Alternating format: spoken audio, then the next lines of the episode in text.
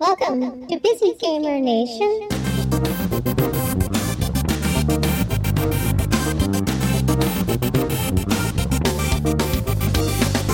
My name is Job Stauffer with Telltale Games. I'm the head of creative communications here, and we're here at PAX Prime 2015 showing off Minecraft Story Mode. How did that happen? You know, we're big fans of Minecraft, and we're working on you know things that we love the most, like The Walking Dead, Game of Thrones. The idea started flowing on what other games could we also be working on. At one end of the spectrum, at the top of the list was Borderlands, because that's a huge franchise with a big, crazy, rich story, and we're kind of filling in the gaps in our series from point A to point B. And for Minecraft, top of the list, but other end of that spectrum, because it really for us was kind of more of a blank slate to tell a story that we wanted to tell more from the ground up. Well, yeah, Minecraft doesn't have a story mode, so Yeah, Minecraft is whatever you want it to be and whatever you make of it. And whatever you can imagine, whatever story you want to tell yourself or with your friends as you're playing it, that's your story. There are no rules and there's really only logic to it. You know, you have creatures and items and weapons, and you know that creepers do this and TNT does this and switches do these things, and that's kind of all it has. So there's really no lore. there's a little bit of lore. I mean, there's things that people have found in the game. It's not necessarily what anyone calls story.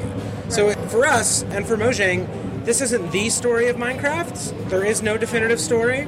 This is just a story you can tell in that universe.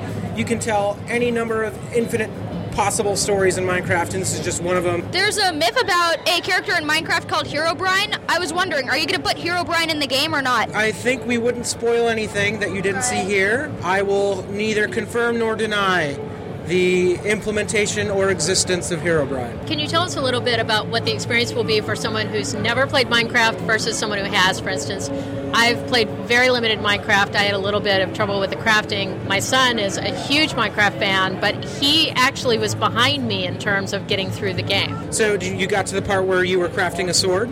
Yes. How long did that take you? Honestly, it took me about two minutes because it was saying to put the stick down and then two stones. And I was thinking I needed to make them all in the same square, but they were actually separate squares, which he did figure out right away. It's kind of just like crafting in Minecraft, but kind of converted to more of an adventure game puzzle. And like you said, it only took you two minutes to figure out, and once you got it, now you know how to do it forever.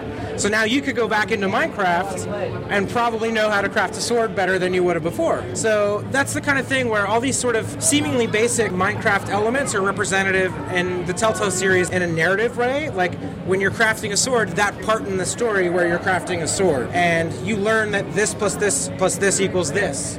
So different things like that, elements like the Ender Dragon. Have you ever fought an Ender Dragon? Yes. Have you ever defeated an Ender Dragon? No.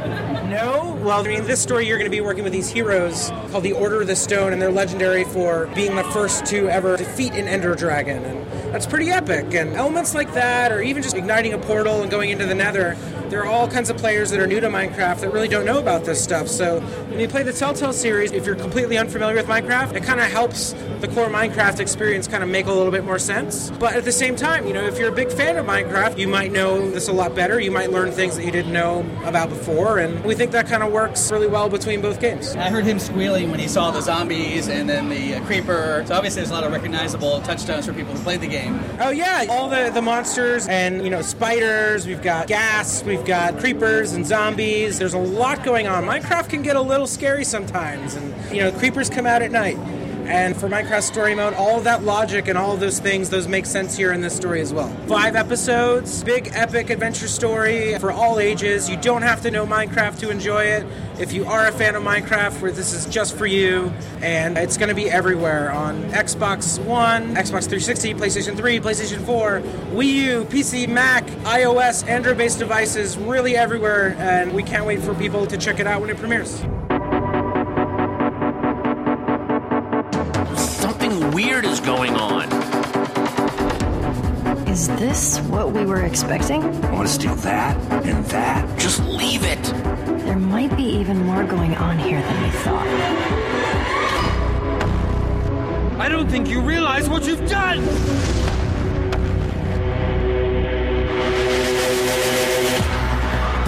Everyone's running away, except for you. Our gang sticks together. That's what we do. It's in your hands now. Go! Find show notes, music credits, and other details at busygamernation.com whack podcast.